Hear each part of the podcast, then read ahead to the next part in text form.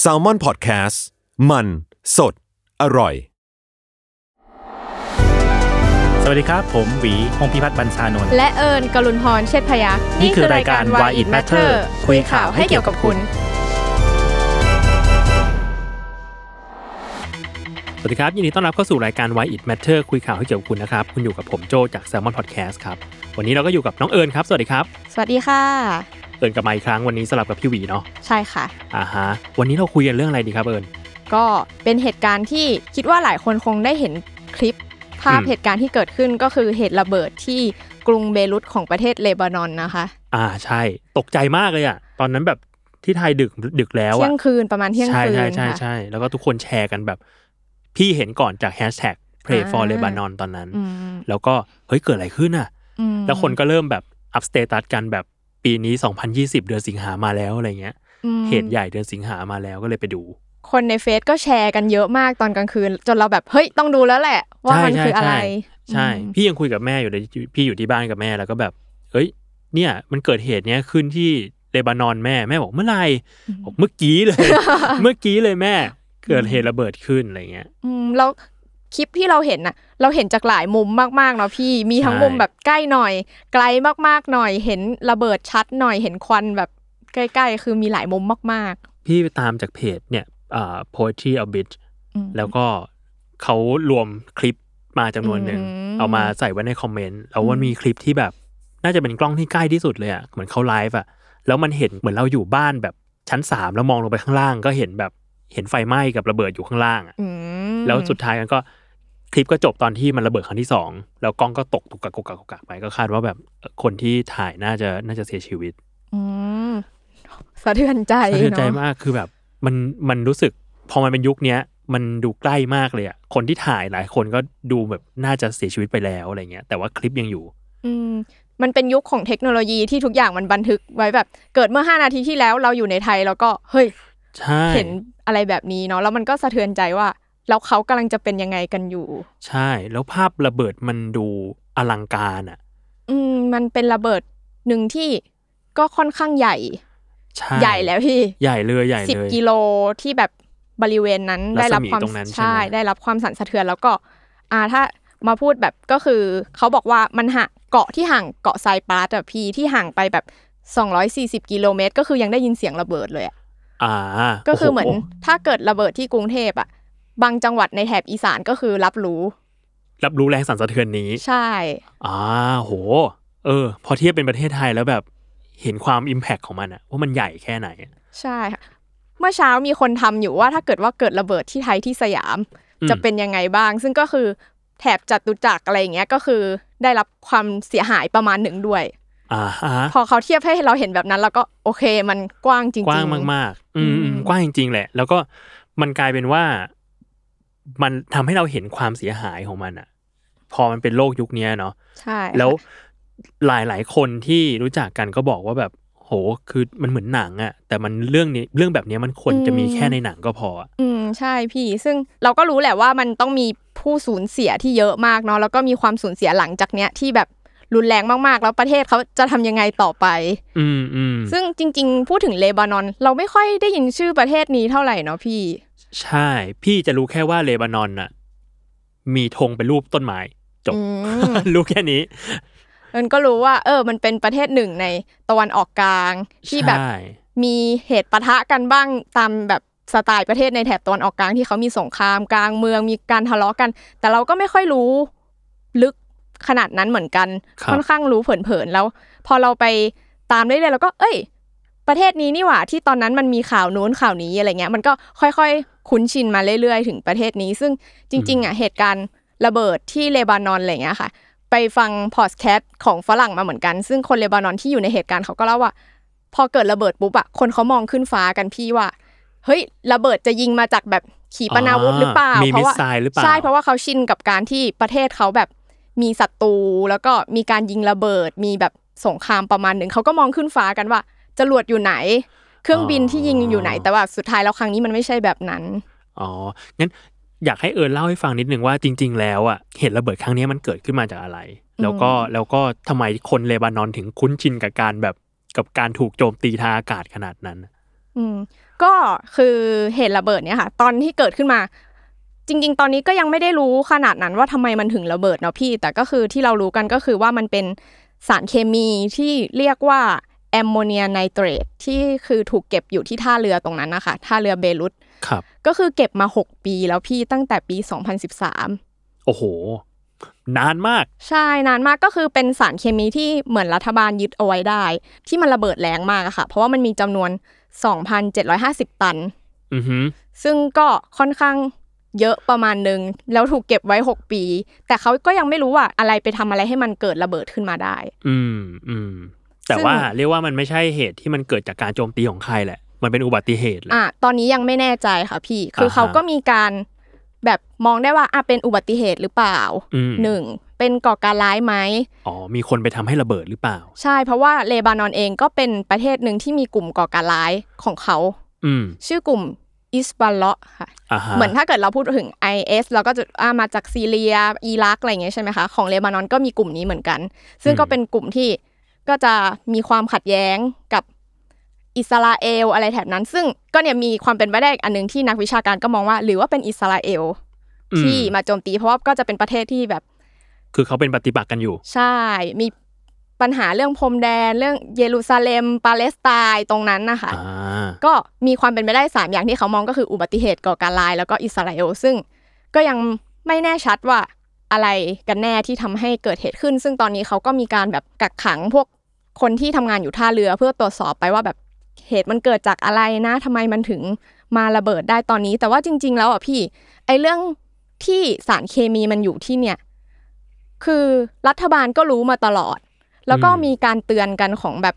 รัฐบาลท้องถิ่น มี อืม พวกนักกิจกรรมที่เตือนมาทุกปีพี่คือเขาเพิ่งไปเปิดเอกสารกันมาว่า เตือนมาตั้งแต่ปี 2013 2014 2015 2016 2017 ก็คือ ตือน เกือบทุกปีเลยว่า อ่ฮะ เนี่ยมันเป็นพื้นที่ที่ไม่เหมาะกับการเก็บสารเคมีที่อันตรายนะ อืม เป็นแบบมันต้องเอาไปถูกจัดเก็บในพื้นที่ที่ให้เหมาะสมนะอะไรอย่างเงี้ยเขาก็เตือนกันมาตลอดแต่ว่า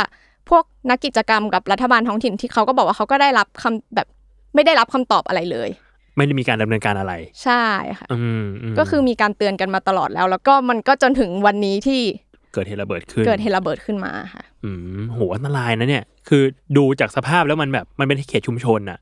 ใช่ค่ะพี่แล้วก็จริง ๆ แล้วอ่ะพอร์ตออฟเบรุตอะค่ะ ที่ อืม เป็นที่เกิดเหตุเนี่ยมันเป็นจุดที่สำคัญมากของเมืองนี้ของประเทศนี้ เพราะว่าเป็นท่าเรือที่เขาเรียกกันว่าเป็นเส้นเลือดของประเทศเลยอะค่ะ เพราะว่า Import Export อะไรแบบของสินค้าต่างๆ ก็คือต้องเป็นที่นี่เลย อืม แล้วตอนเนี้ยก็เกิดคำถามว่าอ้าวตอนเนี้ยท่าเรือก็ใช้การไม่ได้ อืม แล้วเศรษฐกิจของประเทศ เศรษฐกิจเป็นยังไง จะเป็นยังไง ซึ่งเศรษฐกิจเนี่ยก็ไม่ได้ดีเลย เรียกได้ว่าย่ำแย่มากๆ แล้วก็มีปัญหาโควิดอีก อ่า คือย่ำแย่มาตั้งแต่ก่อนโควิดแล้ว ใช่ค่ะ อืม ซึ่งก็อยากจะเล่าให้ฟังถึงประเทศนี้ว่า เฮ้ย มันจะได้เห็นภาพรวมอะพี่ว่า มันแย่มาตลอดจนมันมาเจอระเบิดนี้อีกอะ อ่า จนแบบก่อนหน้านี้คนเลบานอนก็คงไม่คิดว่าจะมีอะไรแย่ไปกว่านี้แล้ว แต่ว่าแบบ มัน มั ก็ยังมี มันก็ยังมีอีกก็คือเลบานอนเนี่ยค่ะ ก่อนหน้านี้เขาเคยเป็นประเทศที่ร่ำรวยกว่าไทยอยู่นะคะ ครับ แบบมีเรื่องการท่องเที่ยวมีอะไร แต่ว่าก็ด้วยจากสภาวะประเทศแบบเรื่องสงคราม เรื่องความขัดแย้งเรื่องอะไรต่างๆ ที่เข้าไปแบบร่วมอ่ะทำให้ประเทศเขาก็จนลงเรื่อยๆแหละพี่จนเมื่อประมาณปี 2019อะค่ะ ก็คือปีที่แล้วนี่เอง GDP แบบติดลบไป 5% อืม อืมก็คือสถานการณ์ก็คือเรียกได้ว่ากระเป๋าตังค์ของรัฐบาลอะเงินล่อยหลอ อือหือ แล้วก็เป็นประเทศที่กลายเป็นเงินเฟ้ออันดับ 3 ของโลก อ่า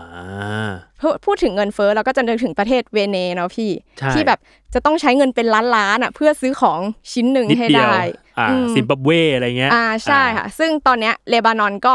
ขึ้นมาเป็นอันดับ 3 แล้วก็พอมันไม่มีเงินอ่ะพี่รัฐบาลเขาก็พยายามจะเก็บเงินจากภาษีทุกอย่างในช่วงปีที่แล้ว เก็บภาษีบุหรี่ภาษีน้ำมัน ใช้พี่ใช้อินเทอร์เน็ตอ่ะเก็บภาษีพี่ พี่ใช้โซเชียลมีเดียพี่ใช้วอตแอปเก็บภาษี ถา พี่ มจริง ใช้ Facebook เก็บอีก เชี่ย อ้าวแต่พี่เปลี่ยนไปใช้เฟซไทม์เขาก็เก็บพี่อีก อ๋อโห ก็คือจะเก็บภาษีทุกอย่างเลย ก็คือแบบรัฐบาลไม่ไม่มีทางเลือกแล้ว ต้องเก็บต้องหารายได้จากทุกทางว่าอย่างนั้น ใช่ค่ะ ซึ่งประชาชนเขาก็ไม่ยอม อืม ก็ออกมาประท้วงกัน ซึ่งประมาณช่วงปลายปีที่แล้วก็เกิดการประท้วง ที่เลบานอนเนี่ยแหละค่ะ ซึ่งเป็นม็อบหนึ่งที่มีกิมมิคเขาจะเรียกกันว่าม็อบเบบี้ชาร์กเพราะว่าเป็นม็อบที่ร้องเพลงเบบี้ชาร์กในม็อบเนี่ย อ๋อ ค่ะ จำได้แล้ว ใช่ไหมคะ จำได้แล้ว อ่า อ่า เนี่ยพอเรามาเอ้ยนี่มันประเทศเลบานอนนี่หว่าใช่ไหม ก็เคยเห็นม็อบนี้เพิ่งเชื่อมโยงได้ว่าคือประเทศเลบานอน ใช่ค่ะ ก็คือเลบานอนนี่เองที่เอาเบบี้ชาร์กมาร้องในม็อบ เพราะว่า อืม ก็คืออย่างที่บอกว่ารัฐบาลมันเงินหมดแล้ว แล้วก็ปัญหาคอร์รัปชันการว่างงาน เห็นบอกว่าแบบคนว่างงานแบบเยอะมากๆ ส่วนคนที่ยังมีงานก็โดนตัดเงินเดือนแบบ 80%อย่างเงี้ยพี่ อ่าฮะ คือสถานการณ์มันค่อนข้างแย่ แล้วก็บริการต่างๆ ที่เคยได้รับพวกบริการสาธารณสุข เคยมีคนเก็บขยะอยู่ดีๆวันหนึ่งก็หายไปเลย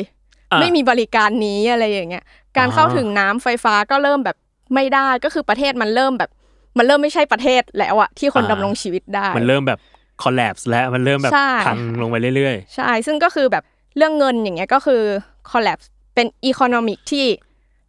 ล่มประมาณหนึ่งเลยค่ะ อ่าฮะ ก็คือมีทั้งเรื่องหนี้ธนาคารแล้วก็ค่าเงิน ซึ่งไปดูมาพี่เขาบอกว่าเมื่อปี 2019 เนาะถ้าพี่โจจะซื้อเนยแข็งหนึ่งก้อนที่เลบานอน ราคา 4,000 ปอนด์เลบานอน ๆ อืม แต่มาซื้อตอนเนี้ย ราคาขึ้นเป็น 16,500 โอ้โหสี่เท่า สี่เท่า สี่เท่า หรือว่าซื้อกาแฟ กาแฟกระป๋อง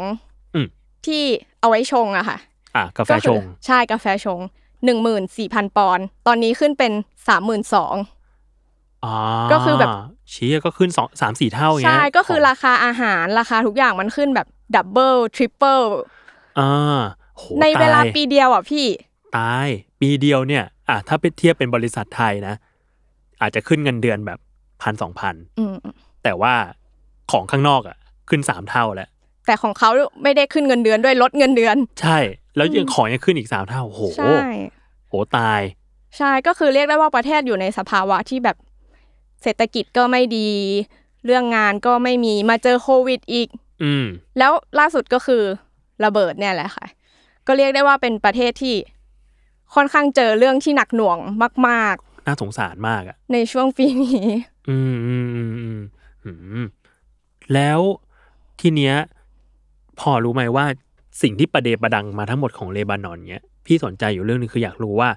ความขัดแย้งระหว่างอิสราเอลกับทางเลบานอนเนี่ยคือเขาขัดแย้งกันถึงขั้นแบบโจมตีทางทหารอะไรกันอย่างนี้เลยเหรอ เป็นปกติอยู่แล้ว ใช่ค่ะ ก็จะมีแบบ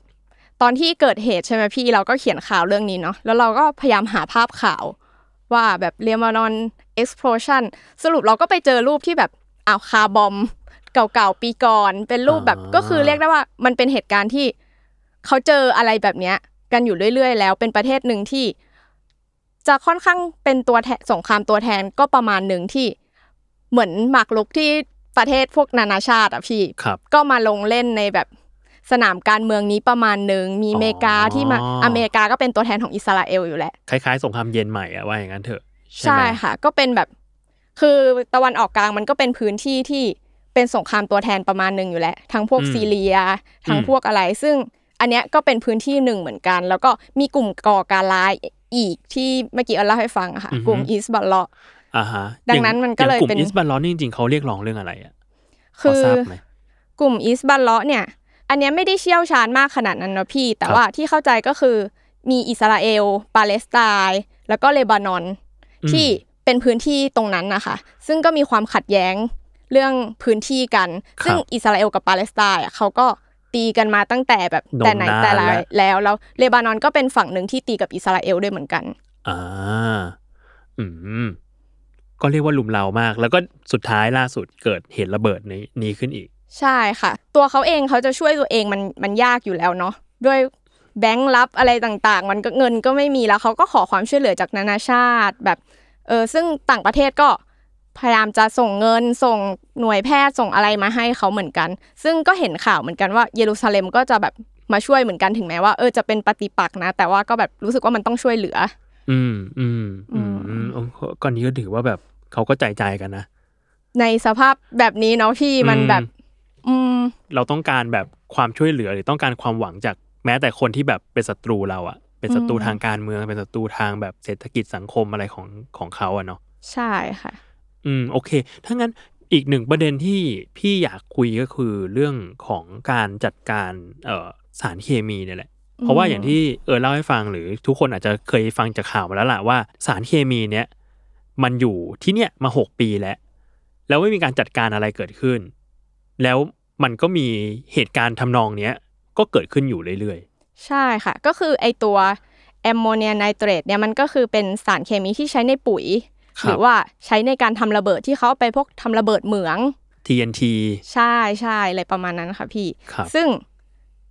เขาก็บอกว่าเนี่ยที่เก็บไว้นานอ่ะ เพราะว่าเดี๋ยวจะรอขายให้กองทัพ จะรอขายให้นู่นนี่ แต่ว่าก็คือไม่ได้ทำอะไร ก็เก็บไว้นานจนถึงวันที่ มันมีอะไรสักอย่างไปกระตุ้นให้เกิดการระเบิดขึ้นมาเนาะ อืมซึ่งพวกนี้ก็คือเป็นเชื้อไฟใช่ไหมสมมติมีประกายไฟก็คือระเบิด ใช่ค่ะ ซึ่งมันมีพวกหลักทางวิทยาศาสตร์อะไรบางอย่าง ซึ่งเอิญก็ไปอ่านมาเหมือนกัน แต่ว่าก็ไม่ได้เข้าใจเต็มที่ อ่ฮะ ว่าแบบพอมันโดนไฟโดนอากาศก็จะยิ่งแบบลุกลามเข้าไปเหมือน หรือว่าที่เราเห็นในคลิปแบบพี่ที่มันเป็นรูปเห็ดขึ้นมา อ่า ก็เป็นพวกปฏิกิริยาที่มันทำให้กลายเป็นเมฆรูปเห็ดขึ้นมาแบบนั้น อ่าเอิญพอเห็นรูปไหมว่าเขาแบบเก็บ ไอสารเคมีเนี้ยตรงไหนแอมโมเนียไนเตรตเนี่ย คือ สภาพมันเป็นยังไง เห็นรูปแบบว่ามันเป็นโกดังอะพี่ อ่าฮะ คือเหมือนมันเป็นท่าเรือแล้วก็เป็นโกดังที่เรียงเรียงเรียงเรียงกัน แล้วก็คิดว่าอันเนี้ยก็คืออยู่ในโกดังโกดังหนึ่งที่ท่าเรือ จบแค่นั้น ใช่ อ่า ค่ะแต่เราก็ไม่รู้ว่าข้างในมันแบบเขาใส่ยังไงอะไรยังไง ครับ เหมือนกันเนาะพี่ อือฮึอือฮึ อืม ซึ่งจริงๆทั่วโลกมันก็มีเหตุการณ์การระเบิดจากสารเคมีที่เก็บไว้อย่างเงี้ย อยู่เรื่องเรื่อยๆเหมือนกัน ใช่ค่ะ จริง ๆ มีอันที่รุนแรงที่เขาจะเอามาเทียบกับอันนี้กัน ก็คือเพราะว่าปริมาณของแอมโมเนียไนเตรตห่างกันนิดหน่อยก็คือของที่เท็กซัส อ่า เท็กซัส ฮะ เป็นเมื่อปี 1947 ค่ะ ที่เท็กซัสเนี่ย 2,300 ตัน โอ้โห ซึ่งมันจะ น้อยกว่านี้หน่อยหนึ่ง ใช่น้อยกว่านี้หน่อยหนึ่งอันที่เลบานอนคือพัน2,007นิดนิดๆอันนี้ 2,003ซึ่งตอนนั้นก็คือไปเห็นรูปมาเหมือนกันแต่สมัยนั้นมันก็ยังไม่มีคลิปเนาะพี่ อืม ก็เห็นรูปว่าแบบเป็นรถยนต์ที่แบบคือไหม้หมดเลย อืม เกรียมอะไรอย่างนี้ ซึ่งตอนนั้นก็มีประชาชนเสียชีวิตไปประมาณเกือบ 500 คน โอ้แล้วคราวนี้มีรายงานผู้เสียชีวิต เยอะแค่ไหน คราวนี้ของเลบานอนล่าสุดที่อัปเดตคือ 135 หรือ ซึ่งก็ยังยังค้นหากันอยู่ด้วย มีคนสูญหายด้วย แต่ว่าบาดเจ็บก็แบบ 5,000 แล้วค่ะ อืม ซึ่งคิดว่าน่าจะอัปเดตเรื่อยๆจำนวนนี้ ครับ ของเท็กซัสเนี่ยก็บ้านเรือนก็เสียหายเป็นพันหลังเหมือนกันค่ะพี่ อือฮึ แล้วก็แบบบริเวณนั้นก็คือโดนคลื่นคล้าย ๆ ประมาณนี้เลย เป็นเหตุการณ์แล้วก็เป็นสารเคมีเดียวกัน อืม หรืออย่างล่าสุดก็คือเป็นที่จีนค่ะพี่ที่เมืองเทียนจินเมื่อ 2015 ก็เป็นแอมโมเนียไนเตรตเหมือนกันที่อยู่ในคลังสินค้า อ่าฮ มันจะเป็นพื้นที่อะไรแบบเนี้ยคลังสินค้า ก็เรียกว่าบ่อยนะเอาจริง อมของที่จีนที่ 2015 เนี่ยก็เสียชีวิตไป 170 คนค่ะ ๆ โอ้ แล้วก็บาดเจ็บอีกหลายร้อย อืม ซึ่ง อืม เหมือนส่วนใหญ่อะค่ะ พวกสารเคมีอย่างเงี้ย มันก็จะไม่ได้เก็บสารเคมีเดียวอะ อ่ะ มันก็อาจจะไปโดนสารเคมีอื่น ๆ ที่กระตุ้นด้วย อ๋อ ก็เป็นไปได้ หรืออย่างของเลบานอนเขาก็บอกว่าให้ประชาชนสวมหน้ากาก เพราะแบบคาดว่าแบบจะเป็นอันตราย อ๋อมันจะมี radiation นี้ด้วยเหรอ อาจจะอะไรเงี้ยเขาก็แบบ อ่าฮะ เตือนมีการเตือนไว้ก่อนว่า เออ ถ้าเข้าไปบริเวณนั้นต้องระวังนะถึงแม้ว่าตอนนี้อาจจะไม่เป็นอะไร แต่ว่าไม่รู้ว่าไปรับสารเคมีอะไรมาอย่างเงี้ยมันก็เป็นเรื่องที่น่ากลัวเนาะพี่ เพราะว่าแบบก็ต้องค้นหาคนไปด้วย แล้วก็ยังไม่รู้ว่าภายนอกที่อยู่ในอากาศเนี่ย มันมีอะไรปนเปื้อนมาด้วย อืมอืม อืม อืมโอ้ฟังอย่างนี้แล้วแบบ มันใกล้ตัวกว่าที่คิดอะมันดูน่ากลัวนะ อย่างในไทยเคยมีไหม การระเบิดของสารเคมี มีพี่อันนี้คือล่าสุดคือเมื่อปีที่แล้ว อ่าฮะส แต่ องพัน ว่า สิบเก้า ไม่ได้รุนแรงขนาดแบบเป็นการระเบิดใหญ่ อย่างที่แบบมีผู้เสียชีวิตขนาดนั้น แต่ก็คือที่ตู้คอนเทนเนอร์ที่เก็บอะไรแบบนี้อีกแล้วพี่มันเป็นพื้นที่แบบนี้อีกแล้ว อันนี้ที่ท่าเรือแหลมฉบัง อือฮึ ซึ่งตอนนั้นก็คือเหมือนเขาบอกว่าเจ้าของไม่ได้แจ้งว่าแบบเป็นสินค้าอันตรายมี 13 ตู้ อืม ก็ระเบิดไปมีไฟไหม้อะไรเงี้ยก็คือส่วนใหญ่คือคนบาดเจ็บค่ะ อืม ไม่ได้รุนแรงมาก แต่ก็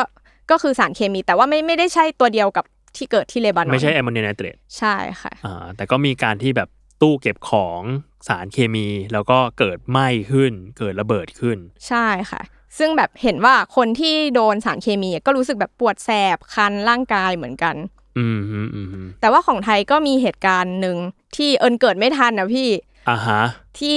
ช่วงปีสองห้าสามสี่พี่ ซึ่ง โจ พี่ ทัน เกิด ไหม แล้วสี่ขวบ เป็นเหตุการณ์ที่ตรงโกดังเก็บสารเคมีที่คลองเตย ครับผม ซึ่งเป็นท่าเรือเหมือนกันตรงนั้น อ่าอ่ะถ้าเรือของเตยนั่นแหละ ใช่ ตรงนั้น พี่เคยได้ยินไหมเรื่องนี้ พี่ไม่แน่ใจพี่เด็กมากกันแหละสี่ขวบ อืมเพิ่งรู้เหมือนกันว่า รุนแรงมากเหมือนกันพี่ เป็นสารเคมีเหมือนกันซึ่ง เป็นสารเคมีที่เขาไม่รู้ด้วยว่าเป็นสารเคมีอะไร เพราะว่ามันมีโกดังหลายโกดัง อ่าฮะ แล้วเหมือนมันก็เลยแบบรวมรวมกันไปหมดเลยอ่ะพออันนึงมันระเบิดขึ้นมันก็ไปโดนอีกโกดังหนึ่งไปโดนอีกโกดั ก็ระเบิดต่ ง อๆกันไป ใช่แล้วก็เห็นว่าใช้เวลาดับไฟแบบสามวัน โอ้โห นานมาก เหมือนว่าที่อ่านมาก็คือเหมือนตอนแรกเขาพอเขาไปใช้น้ำดับไฟแล้วน้ำมันดันไปทำปฏิกิริยาอะไรอีก อ่า เลยยิ่งลามไปแล้วก็บ้านเรือนของคนแถวนั้นนะคะ ก็เสียหายไปแบบหกร้อยกว่าหลัง อื้อหือ แล้วก็มีมีคนเสียชีวิตทันทีสี่คน อืม แต่ว่าสี่คนเนี่ยคือเสียชีวิตทันที แต่สิ่งที่มันแบบน่าสะเทือนใจก็คือมันมีสารเคมีเยอะมากอะพี่ แล้วก็กลายเป็นว่ามันเป็นคนที่ไม่เสียชีวิตทันที แต่ว่าเป็นผู้บาดเจ็บอะรับสารเคมีมาแล้วเขาบอกว่ามันมีผลแบบหลังจากนั้นเป็นสิบปีเลยอะค่ะ อื้อหือ ที่บางคนก็แบบเป็นเนื้องอก เป็นมะเร็ง เป็นอะไรแล้วก็มีการต่อสู้กันในคดีเหมือนกันว่าแบบเรื่องได้รับความยุติธรรมจากเหตุการณ์นี้ เหมือนค่าชดเชยจากทางแบบคนที่เก็บสารเหล่านี้เอาไว้ว่าอย่างนั้นเถอะหรือ ใช่ ดูแล ค่ะ เห็นว่ามีคนที่แบบรับควันพิษไปเป็นพันอ่ะพันเจ็ด โอ้โห เยอะมาก เยอะมาก เยอะมากแล้วก็น่าจะประมาณ 30 ปีแล้วเนาะพี่เขาก็มีคนไปตามพยาบาล พยาบาลที่เข้าไปแบบช่วยรักษาคนเขาบอกว่าพยาบาลไม่ได้อยู่ในที่เกิดเหตุเลยนะพี่ แต่ว่าพยาบาลเข้าไปแบบช่วยหลังจากนั้นอ่ะ ก็เหมือนได้รับสารเคมีมาด้วย จนแบบเป็นโรคอะไรต่างๆ ด้วยเหมือนกันก็ วัน คือ นี้ก็มีผลต่อสุขภาพ ใช่เรียกว่าคือบริเวณตรงนั้นมันแบบสารเคมีมันฟุ้งไปหมดแล้ว แล้วก็ไม่สามารถแยกได้ด้วยว่าสารเคมีอะไรเป็นอะไรทำให้แพทย์เองก็ไม่รู้ด้วยว่าแบบคุณรับอะไรเข้าไปบ้างแล้วจะมีผลอะไรเข้าไปบ้าง อืม เห็นว่าหลังจากนั้นรัฐบาลเขาเอาพวกสารเคมีเนะไปฝังที่ต่างจังหวัดจำไม่ได้ว่าจังหวัดอะไรอะพี่ แต่ว่าพอไปเอาไปฝังแบบเอาดินกบ เอาทรายกบ ก็มีปัญหาว่ามันลงน้ำไป อ่าก ระทบต่อชาวบ้านอีก อ่า เห็น โอ้โ ว่าแบบชาวบ้านตรงนั้นก็ต้องไปเรียกร้องอะไรกันต่อไปอีก อ่า เพราะว่าไม่มีสารเคมีปนเปื้อนอีก ใช่ค่ะ ถ้าอย่างนั้น โห ถ้าอย่างนั้นพี่อยากรู้ว่าแล้วไอ้พวกสารเคมีพวกเนี้ยมันมีวิธีการจัดการที่มันถูกต้องไหมคือวิธีการทิ้งหรือวิธีการเก็บที่มันทำให้แบบ เอ้ย คุณปลอดภัยแน่นอน มีไหม มันต้องมีแหละพี่ อ่าฮะอ่าฮะ อืมแต่ก็อย่างของไทยอันนี้มันก็ 30 ปีแล้วเนาะ ครับ เห็น ผม ว่าตอนนั้นเขาก็เหมือนแบบเป็นยุคที่ไทยกำลังเข้าสู่ยุคอุตสาหกรรมต่าง ๆ ก็คิดว่าตอนนั้นอะยังมีเรื่องความรู้ความไม่เข้าใจอะไรหลายอย่างในเรื่องการจัดการด้วย อ่าฮะ ก็เลยตอนนั้นก็เลยเป็นเหตุการณ์ที่เป็นโศกนาฏกรรมไป แต่อย่างถ้าของเลบานอนนะที่เราเห็นนะเราก็คิดว่ามันทุกคนรู้ว่ามันมีวิธีจัดการ แต่ว่ามันก็เป็นความเพิกเฉยของรัฐอะพี่ อ่า เพราะว่าไม่ใช่ว่าไม่รู้ว่าไม่มี แต่รู้ว่ามีแล้วก็มีคนเตือนทุกๆปี แต่ว่าไม่จัดการ อืม จนกระทั่งมันเกิดเหตุขึ้นก็สายไปแล้วอะถึงจุดนี้ ใช่ค่ะ อื อื ม ม โอ้แต่เอาจริงก็ ก็เห็นใจทางรัฐบาลประมาณหนึ่งเพราะว่าก็ต้องแบบมีเรียกว่าจัดการหลายด้านอะเศรษฐกิจ ใช่เพราะว่า อีกเรื่องสงคราม อืม อีกอะไรเงี้ย ตอนนี้อาจสงครามก็อาจจะซาซาๆไป แต่ว่าก็จะกลายเป็นเรื่องการแพทย์ที่โควิดก็ยังมี อืม ตอนนี้ก็ยังมี ผู้ ก็จะกลาบาดยเจ็บก็ ใช่ผู้บาดเจ็บ มาอีก อีกคือ แล้วก็ไม่ได้เป็นประเทศที่ระบบสาธารณสุขเข้มแข็งอยู่แล้วอะพี่ อ่า เหมือนที่เอิร์นเล่าให้ฟังว่าแบบน้ำไฟบางทีก็ยังแบบ ใช่ใช่ ไม่โอเคอยู่ ใช่ค่ะก็ถือว่าหนักมาก ๆเลย อืม โหน่าจะ ไม่รู้ไม่รู้ว่าจะกลับมาได้ยังไงเลยอะดูจากเหตุการณ์นี้แล้ว อืม จริง ๆ ตอนเราเห็นเวเนซุเอลาเป็นประเทศที่แบบเฟลสเตทแบบนั้นไปเราก็ไม่คิดว่าจะมีประเทศไหนที่ มันจะเป็นอะไรแบบนี้อีกไหมแต่พอเรามาเห็นเลบานอนทั้งเรื่องเศรษฐกิจทั้งเรื่องอะไรตอนนี้เราก็รู้สึกว่า เออมันน่ากลัวนะ คือตอนเวเนพี่เคยมีคนมาถามเหมือนกันว่าเฮ้ยวันหนึ่งรัฐบาลเราจะใช้ตังค์ของเราจนเรากลายเป็นเวเนไหมนะ อ่าฮะ เงินเราจะเฟ้อแบบนั้นไหมนะ เราไปกู้ยืมอะไรอย่างนี้แล้วเราก็มาเห็นเลบานอนอีกว่าเฮ้ยเขาก็ทั้งกู้ทั้ง เออแล้วก็เป็นเงินเฟ้ออีก อืม เราก็รู้สึกว่าเออจริง ๆ มันไม่ใช่เรื่องไกลตัวขนาดนั้นเลยเนาะในเรื่องการจัดการปัญหาของรัฐที่ไม่ดี แล้วก็มากระทบต่อชีวิตประชาชนเนี่ย อืมอืมเออ สุดท้ายแล้วมันเพื่อความเป็นอยู่ที่ดีของคนแหละ การที่แบบรัฐบาลจะจัดการอะไรสักอย่างหนึ่งอ่ะคือสุดท้ายก็คือการ provide สิ่งเหล่าเนี้ยให้กับประชาชนในประเทศ ให้มันมีชีวิตที่ดี มีชีวิตที่ปลอดภัย จัดการอะไรที่ทำให้ไม่เกิดอุบัติเหตุขึ้นได้ง่ายได้นะ อืม อืม